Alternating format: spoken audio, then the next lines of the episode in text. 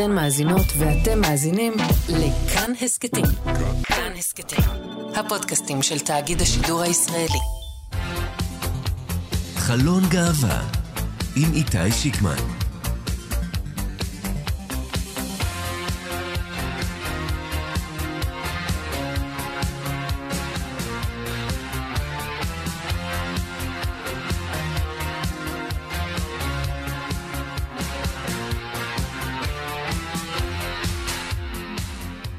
שלום לכם ושלום לכן מאזינות ומאזיני חלון גאווה בכאן תרבות.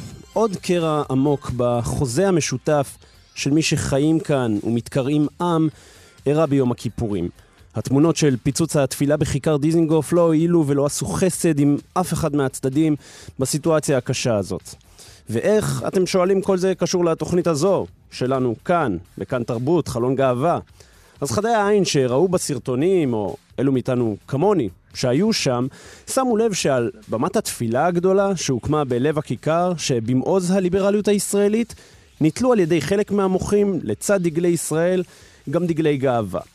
הגדילה לעשות אחת המפגינות שבאה למחות נגד התפילה במקום, ולאחר התקפלותם של אנשי ארגון ראש יהודי, עלתה על הבמה וצהלה עם הדגל שלנו, דגל הגאווה.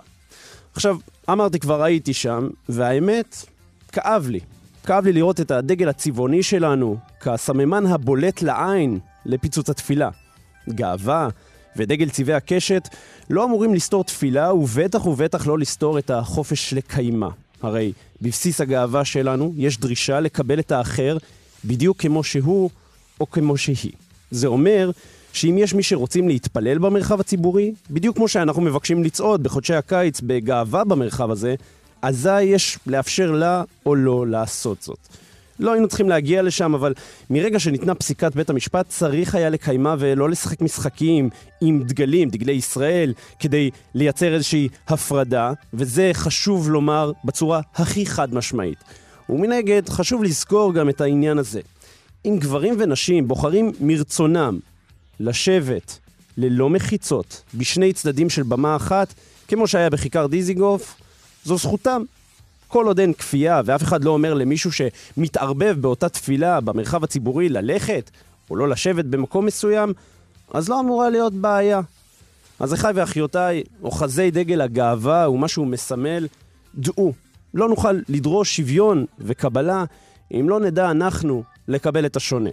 לא נוכל לדבוק במשפט חיה ותן לחיות אם לא נדע אנחנו, בראש ובראשונה ולפני הכל, ליישם אותו בעצמנו. היום בתוכנית שלנו, כמו שהבטחנו בשבוע שעבר, הצצה לזוויות הלהט"ביות בפסטיבלים של חול המועד סוכות.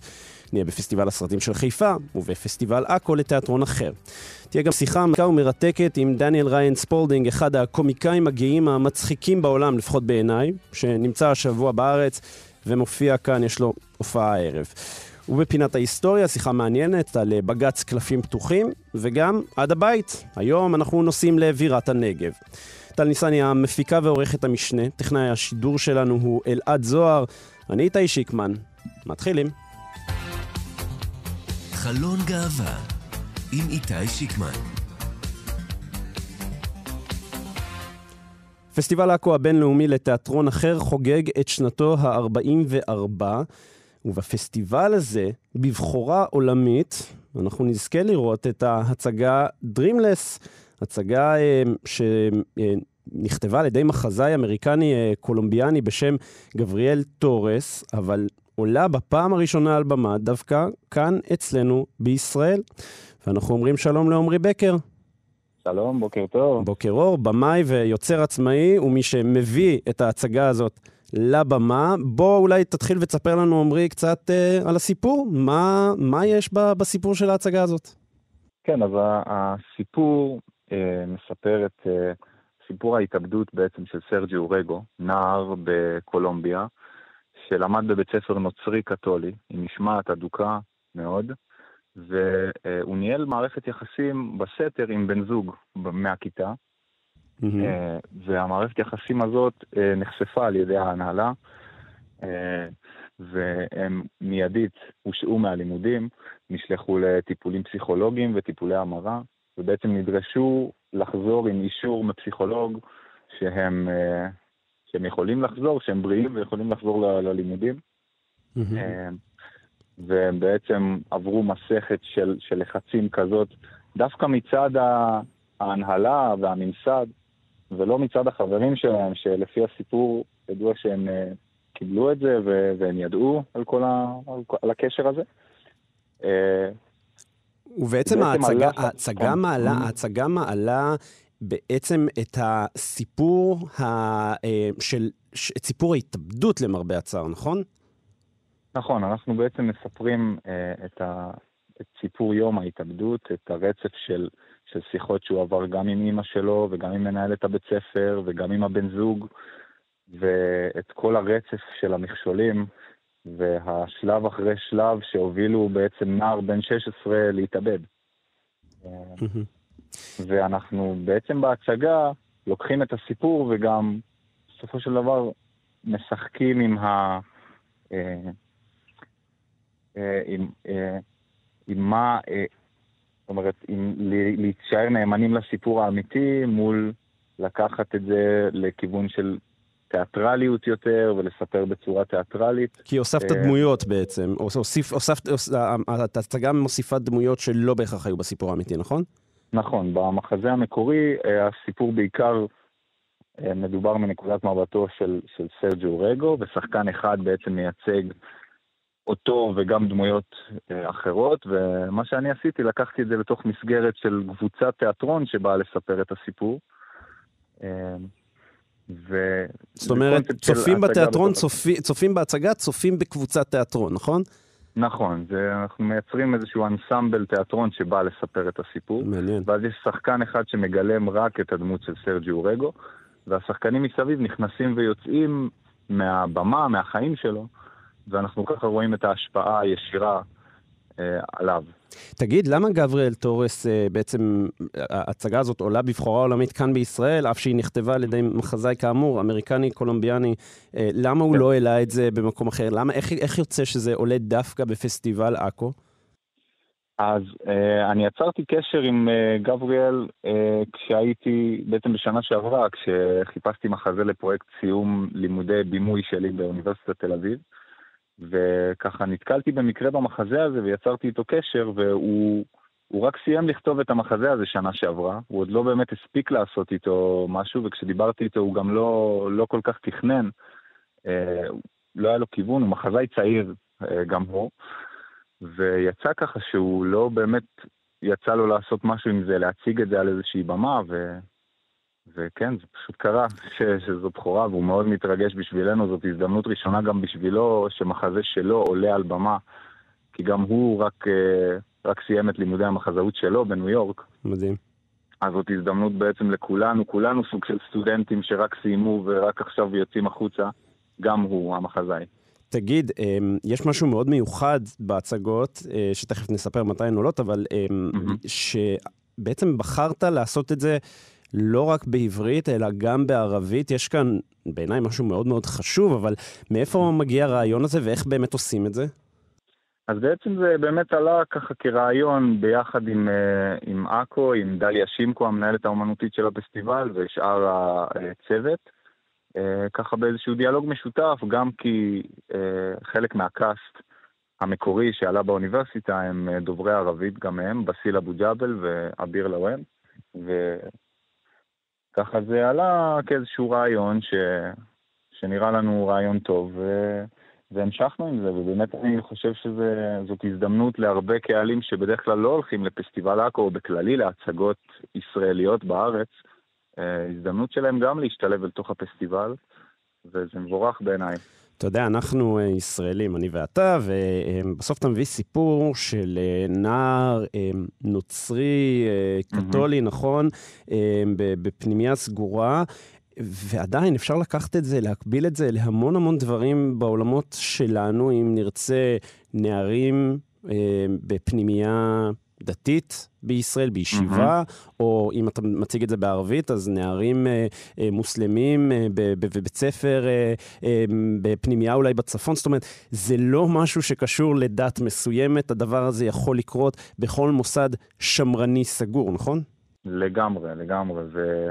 אנחנו שומעים על סיפורים כאלה בארץ, לא בכזאת, אה, לא לעיתים כאלה רחוקות, ואפילו אני אגיד יותר מזה, שהסיפור עוסק בהומוסקסואליות, נכון, ויציאה מינית מהארון, mm-hmm. אבל אני חושב שגם קהלים רחבים יותר יכולים למצוא משהו להזדהות איתו. אה, גם בהקשר של הלחץ החברתי והכוח הממסדי החברתי להשפיע על אינדיבידואל, אנחנו רואים את זה גם היום בכוח של המחאות החברתיות לשני הצדדים, להשפיע על אינדיבידואלים ולרתום אותם ו- ולהשפיע על המציאות. אז אפשר גם להסתכל בתמונה רחבה יותר על, ה- על הכוח הזה שיש לממסד ולהבין שזה לא רק, זה לא קורה רק בקהילה ההומוסקסואלית, זאת אומרת, זה יכול להשפיע ולדחוף גם לחיוב וגם לשלילה, אבל צריך להבין את הכוח ואת ההשפעה שיש לממסד ולחברה ולממשלה, ו... וכמה זה חשוב ש, ש, ש, שהדברים יתחילו משם. כן. כי אנחנו יודעים שהחברה הקרובה שלו קיבלה אותו וקיבלה אותם וידעו עליהם, אבל בסופו של דבר מה שדחף אותו להתאבד זה זה שהממסד והחברה שלו לא, לא קיבלו אותו וגרמו, יצרו לו את התחושה ש...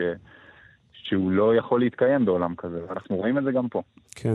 Uh, טוב, uh, למי שמעוניין, אז אמרנו, uh, ימי חול המועד זה פסטיבל עכו בינלאומי לת, לתיאטרון אחר. ההצגה, ההצגות שלך בעברית ובערבית, מתי אפשר לראות אותן?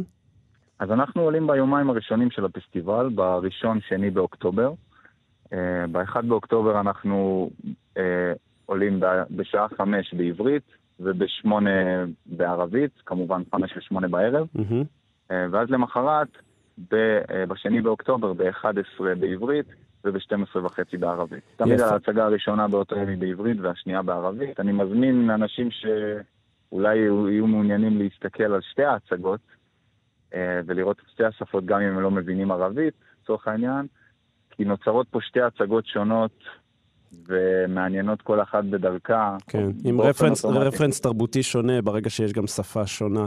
אה, מרתק, לגמרי. עמרי בקר, היה, הייתה שיחה ממש מרתקת, נאחל לך המון הצלחה אה, בדרימלס שעולה אה, בפסטיבל עכו הבינלאומי לתיאטרון אחר בשבוע הבא. עמרי בקר, כן. במאי ויוצר עצמאי, תודה רבה לך והמון בהצלחה. תודה רבה איתי, תודה. חלון גאווה עם איתי שיקמן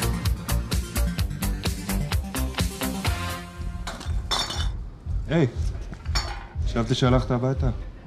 לא מצא את השקית? לא. מה היה בה?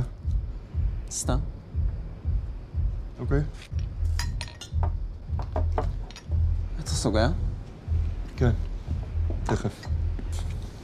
שמע, אם אני יכול לעזור לך איכשהו, אז תגיד. אני ספי, דרך אגב. ואתה? לא משנה. נעים מאוד, לא משנה.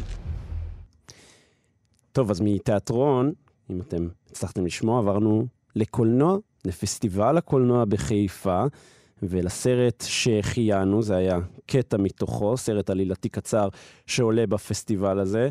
ואנחנו אומרים שלום לאוריה הרץ, יוצר אה, קולנוע, במאי ותסריטאי, שלום.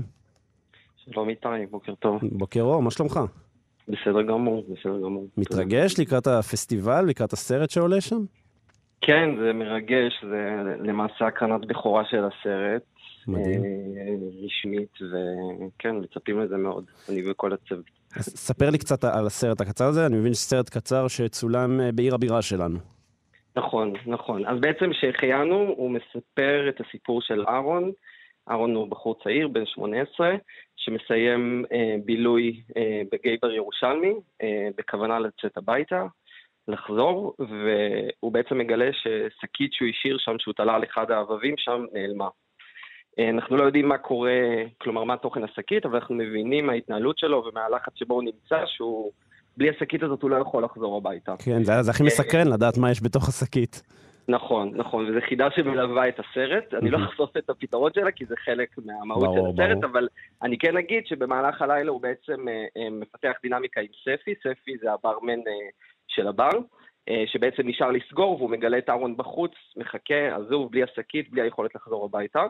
ותוך כדי שהלילה מתקדם, הם בעצם מתקרבים אחד לשני, במין איזה שיטוט לילי ירושלמי כזה, ומגלים שיש ביניהם הרבה יותר מן המשותף ממה שהם חשבו מההתחלה.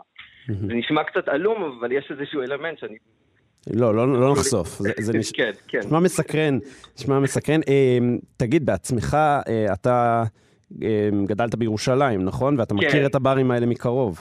כן, מכיר מאוד מקרוב, ומעבר לסיפור האישי ולעניין של, אה, של המסע של אהרון בתוך הדבר הזה, לי יש, קר... לי יש קשר קרוב מאוד עם הברים האלה, עם, ה... עם השהות בהם. אה, בעצם, אני חושב שזה גם מה שמייחד את ה... בכלל את החוויה הירושלמית, את חיי הלילה הגאים בירושלים. כי הבר הזה שבו צולם הסרט הוא בר אמיתי, הוא נקרא בר הוידאו, בטח, מוסד, הש... מוסד ירושלמי מפורסם. לגמרי, לגמרי, ואני חושב שמה שמעניין בהקשר הזה זה בעצם העובדה שלכל אורך השנים, כמעט תמיד בירושלים היה רק בר אחד לקהילה הגאה, אם בכלל. וזה מין מורק כזה לאורך השנים, שאתה בעצם שם לב שהם...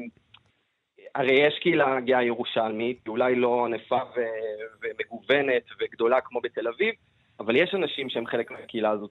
נכון. ו- ובאיזשהו מקום הבר הזה מייצג איזשהו בית עבור הרבה אנשים. אני חושב שזה גם מה שאולי מבדיל, לטעמי האישי לפחות, את חיי הלילה בירושלים, חיי הלילה הגאים בירושלים מאשר בתל אביב. כי בתל אביב אתה חשוף להמון ליינים והמון מועדונים, ודווקא בעיניי המגוון הזה מייצר איזושהי תחושה של... של היעדר אינטימיות, ואני מההיכרות שלי עם הבר הזה, אני דווקא חווה אותו כ, כמקום שמאוד מקרב אנשים, דווקא בגלל שהוא היחיד בירושלים, הוא גם נמצא ממש בתפר שבין כל הירושלימים שיש, כלומר ירושלים המזרחית של השכונות הפלסטיניות והשכונות החרדיות, גאולה ומאה שערים, במרחק הליכה יש לך את, את שכונות טלביה וחרחביה שהם עם צביון יותר חילוני, והבר הזה בעצם בסרט וגם הברים האמיתיים בחיים, מהווה קו תפר של ממש. ממש, ממש. תגיד, היום איפה אתה גר? בירושלים. עדיין גר בירושלים. כן, כן, כן. יפה, אז אתה לא עשית כמוני, לא עשית כמוני ויברח, אתה נשארת שם. לא, כן, כן. הבנתי. ותגיד, אתה בתור מי שחי את הירושלמיות ואת הקהילה הגאה בירושלים, אתה... כן. אתה מרגיש שיש איזושהי התפתחות שאולי אנחנו נראה עוד גיי ברז נפתחים, עוד מקום, עוד מקומות בילוי לקהילה הגאה, עוד תרבות להט"בית? זו שאלה טובה, אני גם חשבתי על זה לא מזמן, כי זה, זה בכלל נושא מרתק לחקור באמת את ה... כי לכל אורך התקופה, לכל אורך השנים האחרונות, תמיד היה רק בר אחד, ולא שאני חושב שאין רצון של אנשים למגוון של מקומות, ואני אני, אני כן חושב שיש לה, לעניין של השמרנות של ירושלים צד בדבר הזה, כי, כי עובדה, בתל אביב זה הפוך, האם יהיו עוד ברים? זו שאלה טובה, אני גם חייב להגיד שאני חושב שבאיזשהו מקום זה קצת uh, סוד הקסם של הקהילה הגאה בירושלים, כי יש משהו ב, באינטימיות הזאת שהוא דווקא מייצר המון קרבה, ואני לא יודע להגיד לך, um, זו שאלה טובה, אני לא יודע להגיד אם, זה, אם, אם, אם הקהילה בירושלים כן. תעשה יותר מגוונת, אבל uh, נקווה. טוב, אז בואו נספר למאזינים שלנו מתי ואיפה ו- וכולי. כן. אפשר לראות בשעת כן. שהחיינו?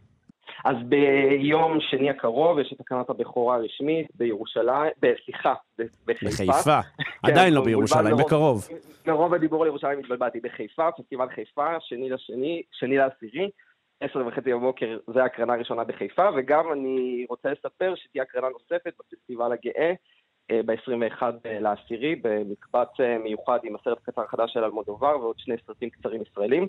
אז אומנם הבכורה בחיפה, אבל מי שלא יספיק הוא יוכל, מוזמן להגיע גם להקרנה שתהיה בפסטיבל הגאה לקראת סוף החודש. יפה, אז פסטיבל הקולנוע בחיפה, שאגב מציין את השנה ה-39 שלו, יקרין בשבוע הבא את שהחיינו, הסרט הקצר של אוריה הרץ, יוצר, קולנוע, במאי. ותסריטאי, תודה רבה לך, המון בהצלחה. תודה, ורק סליחה, משפט אחרון, אני רק רוצה להודות לכל הצוות התומך, לקרן מקור וקרן, והקרן החדשה, ולצוות שלי, המפיקים, טל ומתן, והצלם, וכמובן לשחקנים, יובל יונש ואורי גוב, שעשו עבודה מדהימה בסרט מבחינתי, ואני מחכה שכולכם תראו אותם. יאללה, הכנסנו את הקרדיטים, תודה רבה לך.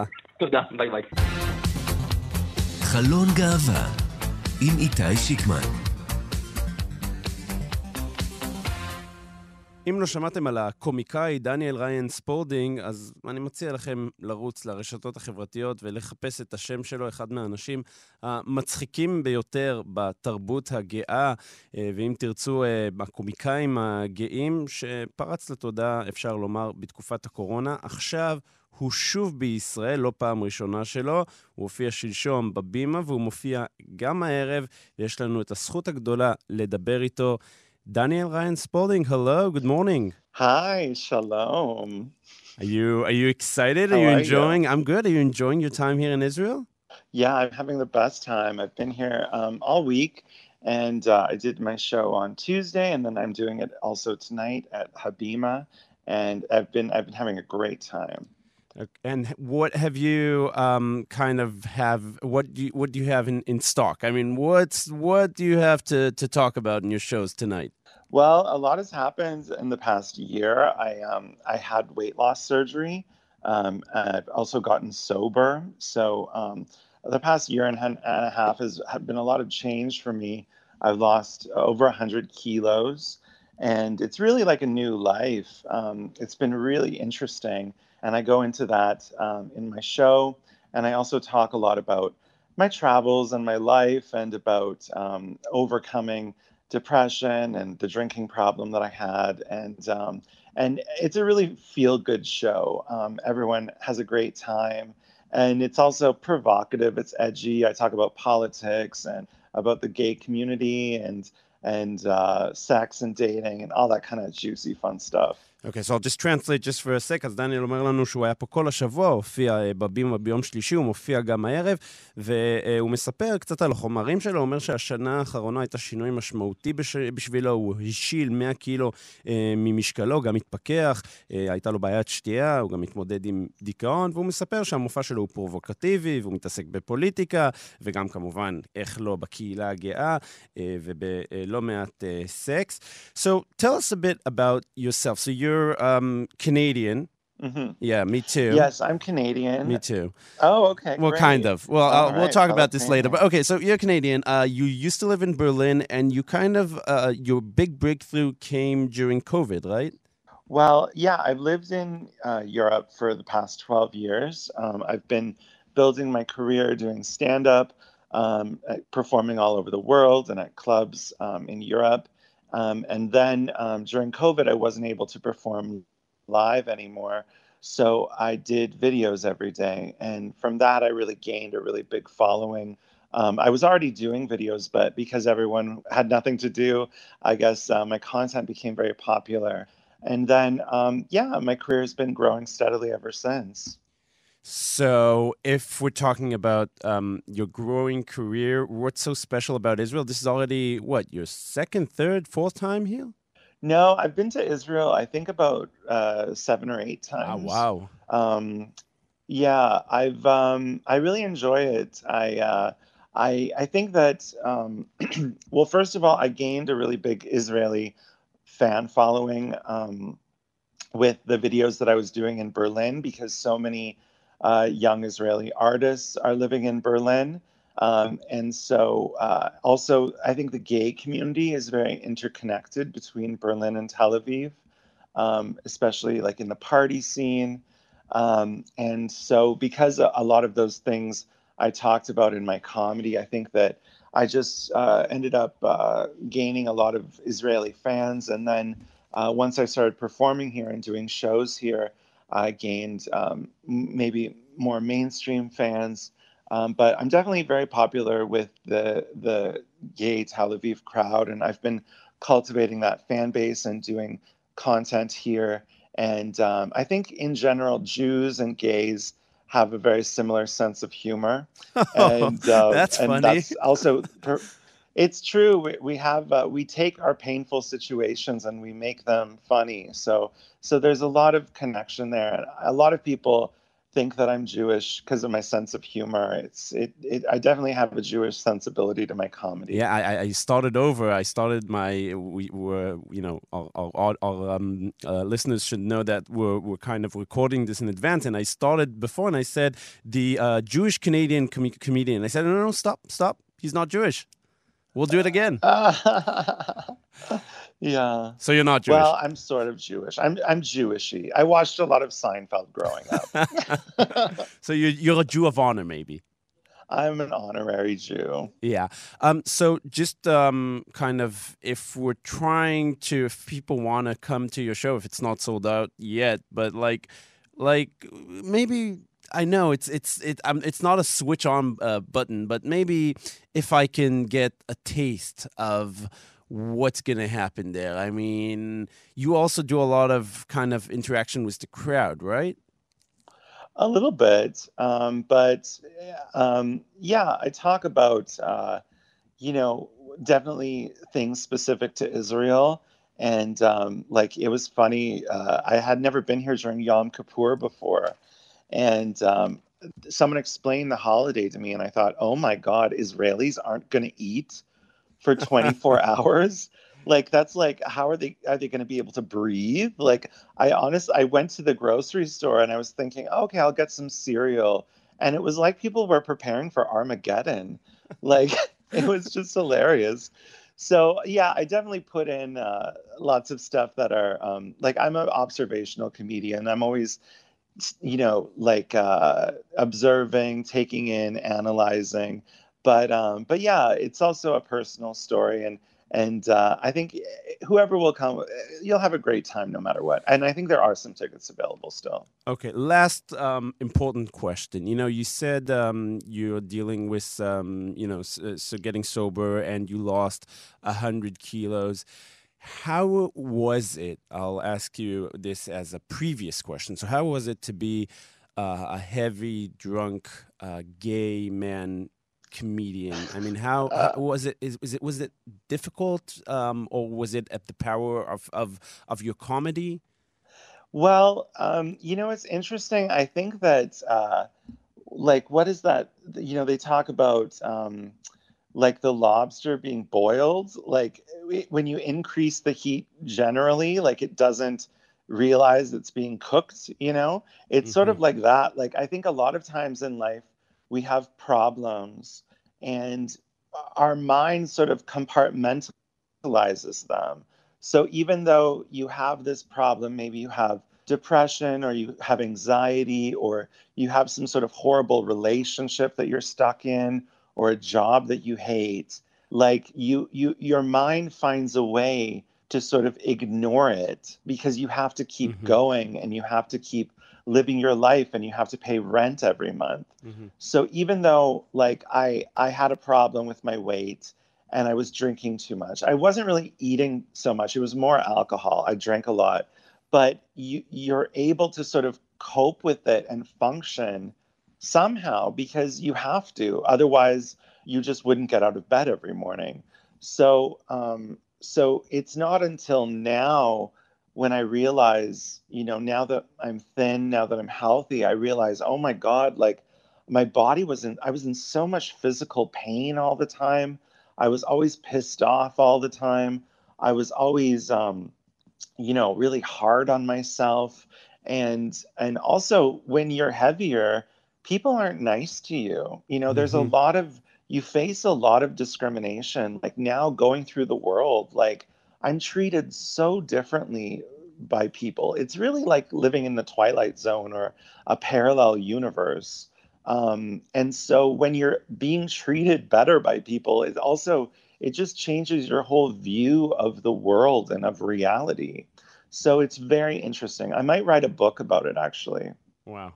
Daniel, this was really interesting. I'm going to translate everything, but I'm, I'm going to start with thanking you so much for this interesting conversation and uh, have a good luck tonight. And I hope everybody will have fun and laugh, laugh a lot. Thank you, Daniel. Thank you, thank you so much. אז נשלים את כמה שאלות אחרונות. דניאל אומר לנו, גרתי באירופה 12 שנה, פני, אה, בניתי קריירה, ובקורונה נאלצתי אה, לא להופיע ולעשות סרטונים, ובזכותם זכיתי להרבה מאוד עוקבים ודי ככה פרצתי. הוא מספר שהוא היה בישראל 7-8 פעמים, יש לו הרבה מעריצים ישראלים, והוא גם רואה חיבור בין אה, הקהילה הגאה, הגייזית נקרא לזה, בין ברלין לתל אביב. טוב, זה לא, זה לא מפתיע, יש אה, לא מעט אה, הומואים ישראלים בתל אביב. אביב, והוא אומר, השקעתי בקהל הזה, לכן הוא מגיע לפה הרבה, והוא אומר, וככה, בציניות, ליהודים ולהומואים יש הרבה מכנה משותף. והוא אומר, אני מגדיר את עצמי כיהודי של כבוד. שאלנו אותו עוד קצת לקראת ההופעה הערב, אז הוא אומר, אני משתמש בחומרים ממה שאני שם לב אליהם. אז, אז, אז הוא אומר, אני פעם ראשונה אה, נמצא פה ביום כיפור. אמרתי, ישראלים לא יוכלו לאכול 24 שעות? הייתי בסופר, ואנשים התכוננו כאילו זה לארמגדון. אה, והוא צוחק על הדבר הזה. שאלנו אותו גם, דניאל ספולדינג, מי שעוקב ומכיר, רואה, בחזות שלו היה אדם מאוד מאוד אה, אה, גדול ממדים, והוא כאמור השיל 100 קילוגרמים ממשקלו, אז הוא אומר, הרבה פעמים, יש, הרבה פעמים יש בעיות בחיים, והמוח מוצא דרך להתעלם. והוא אומר, אף שהייתה לי בעיה עם משקל ושתייה, הצלחתי להתמודד כי הייתי חייב. ורק עכשיו אני מבין שאני, כשאני בריא, שהייתי חולה, ואיש מאוד מאוד לא נחמד. וכשאתה שמן, הוא גם אומר, יש אפליה, אנשים לא נחמדים, זה איזשהו יקום מקביל, וזה משנה את אה, תפיסת העולם. הוא אומר, עכשיו, אחרי שהוא התמודד או מתמודד עם זה, אולי הוא יכתוב ספר. וזה היה דניאל ריין ספולדינג, וכאמור, הוא נמצא פה בארץ, עוד הופעה שלו הערב בבימה. השבוע בהיסטוריה הלהט"בית. בחזרה לרגעים המשמעותיים בחיי הקהילה הגאה בארץ ובעולם. טל ניסן, היי. שלום איתי. בת כמה את היית ב-1995? אני עוד לא נולדתי, האמת. וואי, וואי, אנחנו מתעסקים פה עם קטינים בתוכנית הזו. סתם, סתם, לא. אה, טל ניסן, על מה אנחנו מדברים היום? זהו, אז היום אנחנו הולכים לדבר על פסק דין חשוב ודרמטי מאוד עבור הקהילה הגאה. שהיה ב-1995. קצת אחרי, אבל הסיפור שלנו יתחיל שם. אוקיי. בג"ץ קלפים פתוחים. בואו נתחיל.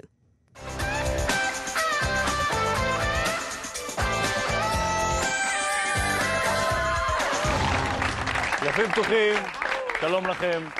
נוער גאה, זה שם התוכנית שלנו היום, הומוסקסואלים ולסביות. נאמר עכשיו שלום לתמי, ושלום לחי, ושלום לשחר, ושלום ליוסי. אז בשנת 1995 עלתה בחינוכית תוכנית חדשה, תוכנית לנוער שנקראת קלפים פתוחים. אה, תוכנית שהיא גם מיועדת לנוער, אבל גם התחקירנים שלה וחלק מהצוות שלה מורכב מבני נוער. ומשהו מוכר לי בקול הזה ששמעתי עכשיו. נכון, זה היה נתיב רובינזון, הוא גם מגיש כאן בתחנה ובעוד uh, תחנות של התאגיד. בדיוק ראינו אותו הבוקר, נספר נכון. לכולם. אז בחינוכית האמינו שבני נוער הם היחידים שיכולים לדעת מה בני נוער uh, מתעניינים, מה, מה, על מה יהיה מעניין לדבר. ובאמת דיברו בתוכנית הזאת על הכל. Mm-hmm. כל פעם הביאו פאנל של כמה חבר'ה ועשו איזושהי שיחה. פעם על סמים, על אה, הריון בגיל מוקדם, על גיוס לצה"ל, וגם, כמו ששמענו, על אה, יציאה מהארון. Mm-hmm. אז אה, בפרק הזה צעירים וצעירות שמגדירים את עצמם להט"בים וחיים מחוץ לארון, הגיעו לאולפן, ובקהל ישבו כמה עשרות בני נוער שהגיעו גם כדי לשאול שאלות, וגם אימא אחת, שנקראת דבורה לוז, היא אחת מהמייסדות של ארגון תהילה. מכיר? מכיר. כן, אז uh, ארגון תהילה, ארגון להורים ללהט"בים, uh, שהוא קיים גם עד היום, mm-hmm. ויש לו ממש uh, נקודות בכל הארץ. פריסה רחבה, כן. כן. אז אה, בואו נשמע קטע קצר מתוך uh, הפאנל הזה. הולכת לדבר uh, תמי, צעירה לסבית. הייתי אומרת התאהבות ראשונה זה בגיל 15. התאהבת ב? התאהבתי באישה. התאהבת במי שאת מכירה? כן, שאני מכירה, לא ממש חברה, אבל... זאת אומרת, אבל לא מישהי שפנית אליה וחשפת את זה בפניה. לא חשפתי את זה גם בפניי. זאת אומרת, לא, בשום פנים ואופן לא הייתי מוכנה להודות בזה שאני מאוהבת בה, או מאוהבת באישה. וזה לקח הרבה מאוד זמן. אה, זה תהליך מאוד ארוך, לפחות אצלי זה היה תהליך מאוד ארוך, עד הרגע שבו אמרתי לעצמי, וזה מבחינתי היה רגע של אה, מהפך, יציאה לאור, משהו כזה. זה לא מובן מאליו, טל, שב-1995, בתוכנית בטלוויזיה הציבורית הממלכתית בישראל, אנחנו שומעים קולות כאלה. נכון, זה אפילו די אה, פורץ דרך. Mm-hmm. לא היה... כאילו, היו מעט מאוד דברים כאלה לפני כן, בטוח דברים שמופנים לנוער היו בעוד פחות מזה. Mm-hmm. אז באמת זו תוכנית מאוד חשובה, וזה ייצוג מאוד חשוב שאנחנו רואים על המסך, והם מצליחים להביא שם המון דילמות. כאילו, בני הנוער שיושבים בקהל מצליחים לשאול ולהיפתח, וגם דבורה לוז מספרת על החוויה שלה כאימא לנער הומו. ו...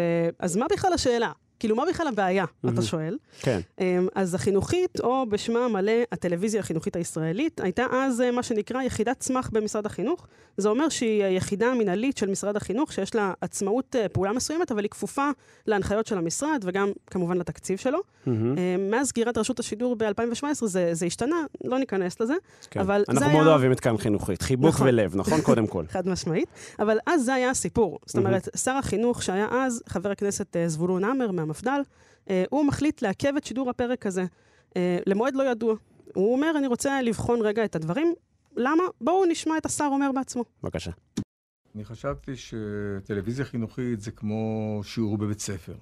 זה חלק ממשרד החינוך, והיא לא צריכה להעמיד את הנושא של ההומוסקסואלים כאפשרות בחירה לגיטימית מול אה, משפחה נורמלית ורגילה שמקובלת אצלנו. ודווקא בימים כאלה, כשאנחנו מדברים על התערבות של אה, שרים כאלו ואחרים בהחלטות של גופי השידור, מעניין לשמוע את מי שהיה אז השר הממונה על החינוכית, זבולון עמר. היום המצב כאמור קצת אה, שונה, אבל עדיין מעניין מאוד אה, לשמוע את התגובה של השר. כן. מה קורה כתוצאה מהדברים האלה של המר? אז ארגוני הקהילה כמובן אה, מתרעמים, לא רק ארגוני הקהילה, אגב, עוד כל מיני אנשים שזה חשוב להם, דורשים ממנו להבין מה, מה הולך לקרות, אה, מתי זה כן ישודר, מה הוא הולך לעשות. בקיצור, הסברים, שיסביר את עצמו. אה, והשר רוצה להתייעץ, הוא רוצה לחשוב מה לעשות, אז מכנסים כל מיני פורומים אה, כדי להבין האם זה ראוי לשידור. וב-7 בינואר בשנת אה, 1997 מתכנסת הוועדה לקידום מעמד האישה, שעומדת בראשה חברת הכנסת אה, יעל דיין. אה, מגיעים לשם נציגים מארגוני הקהילה, אה, האגודה למען הלהט"ב, מה שנקרא אז אה, האגודה לשמירת זכויות הפרט. אז כן. אה, נציגות מארגון קלף, שזו קהילה לסבית פמיניסטית, אה, נציגים מהחינוכית, נציגות ממשרד החינוך, האגודה לזכויות האזרח, ומי לא בא? השר, לא מיכאל. השר זבולון עמר, כן. השר זבולון עמר לא מגיע, אה, והוא שולח מטעמו אה, יועץ תקשורת, אה, את אפרים לפיד. בוועדה צופים בקלטת, בכמה דקות מתוך הפרק הזה המדובר.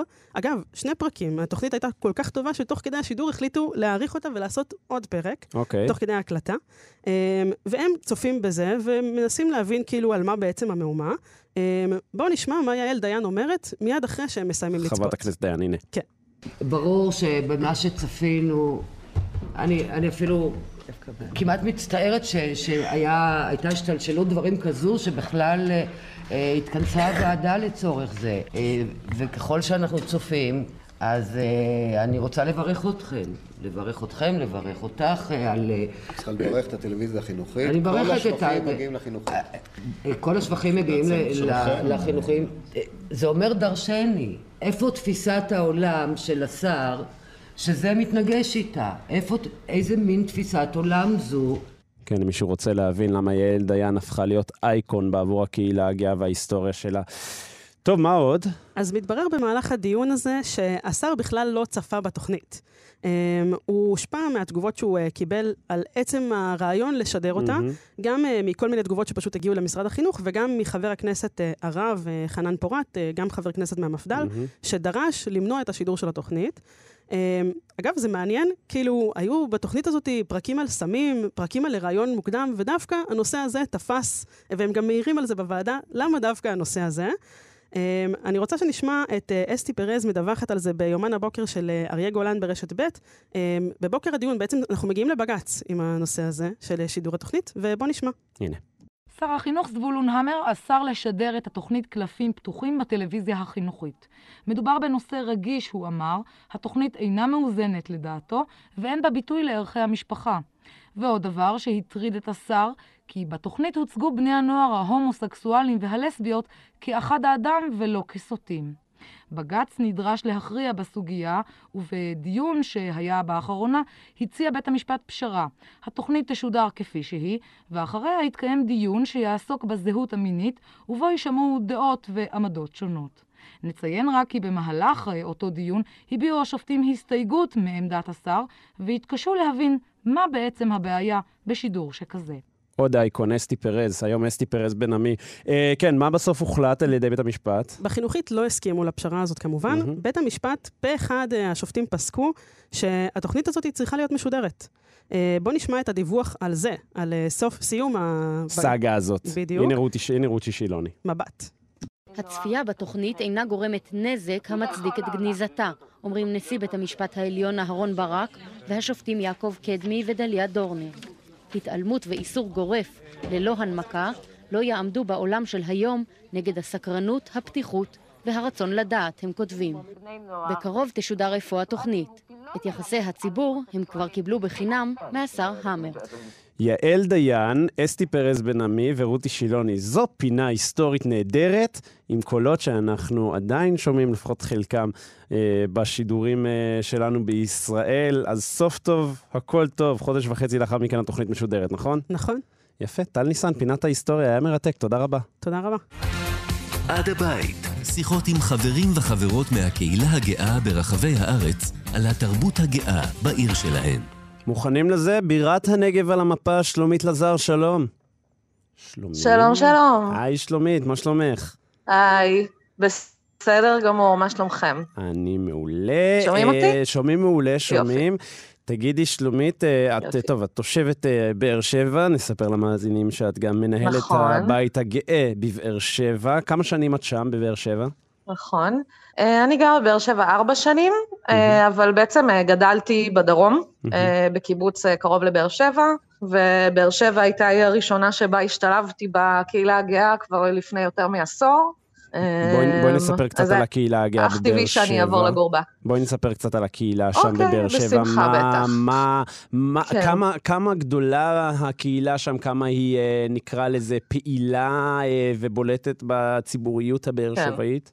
אני חושבת שהפער בין כמה היא גדולה לכמה היא בולטת הוא פער גדול, וקשה קצת אה, לאמוד את הגודל, כי בעצם יש לא מעט חברים גאים, אה, אנשים ונשים גאים וגאות בבאר שבע, כבר הרבה שנים, הקהילה פה פעילה מהשנות ה-90, בצורה לא מבוטלת, אה, אבל בעצם הבולטות והנראות הציבורית זה משהו שהולך ומתעצם כל הזמן. זה יותר, זה יותר חבר'ה, זה יותר אבל חבר'ה שהם לבנה, צעירים. כן. רגע, עוד לפני הבית הגאה, יש זה יותר חבר'ה שהם כזה צעירים, אוקיי. שהם באים והם אה, ככה בתחנת מעבר, נגיד בחבר'ה סטודנטים וסטודנטיות שנמצאים ונמצאות אה, בעיר לתקופה של שלוש-ארבע שנים, או שמדובר בתושבים ותיקים של באר שבע, תושבים ותושבות ותיקים של באר שבע?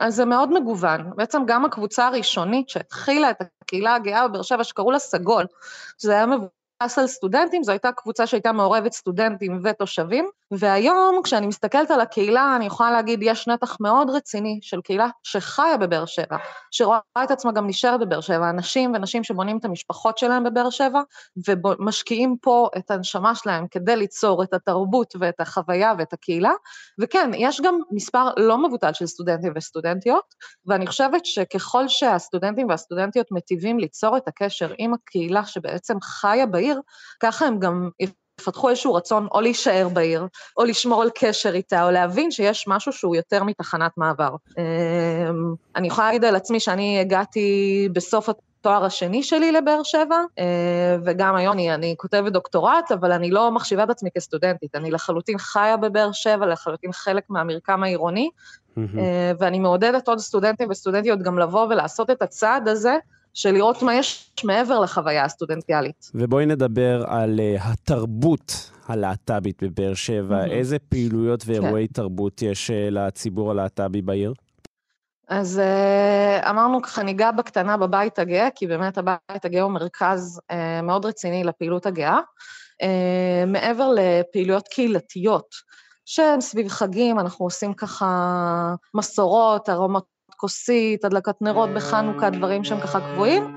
אנחנו עושים, סליחה על הרעש. אנחנו עושים גם אירועי תרבות. אה, אנחנו עושים פה גם אירועי תרבות שברמה של אה, הרצאות בנושאים מגוונים, בעיקר נושאים שהיגעו לנו, נושאים של קוויריות.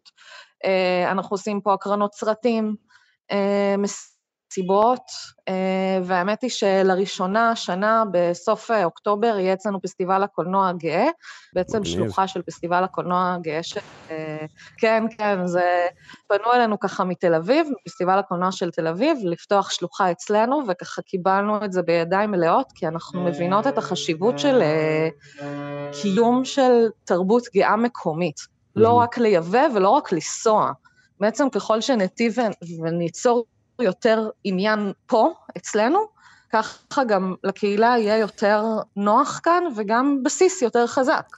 כן, לא, לא נשאר לנו uh, הרבה זמן, אז אני כן. רוצה לקחת אותך ככה לשאלון. הקבוע שם. אני, אני שואל אותך ככה שאלה קצרה, ואני אשמח לתשובה, ממש במילה, הדבר הראשון שעולה לך uh, לראש, אז uh, נלך על זה. זורמת, סבבה?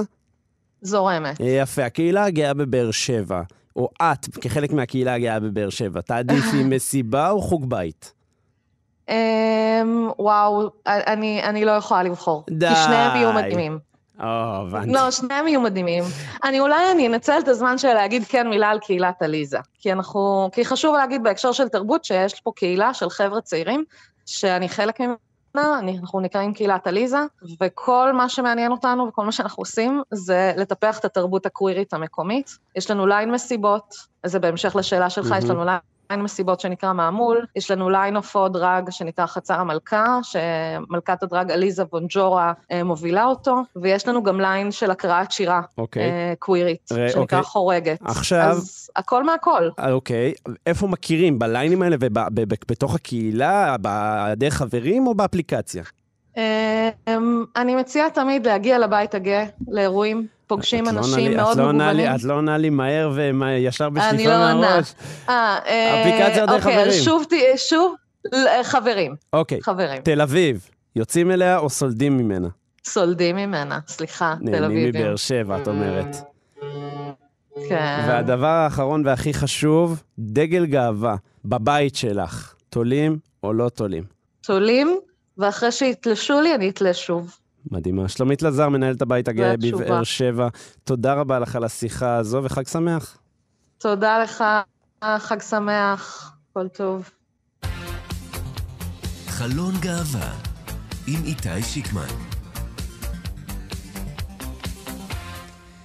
זהו, עד כאן עוד תוכנית של אה, חלון גאווה. את התוכנית ואת כל התכנים שלנו תוכלו למצוא באתר של כאן, ביישומון, בספוטיפיי ובכל זירות ההסכתים אה, שלנו. טל ניסן היא המפיקה ועורכת המשנה שלנו, טכנאי השידור.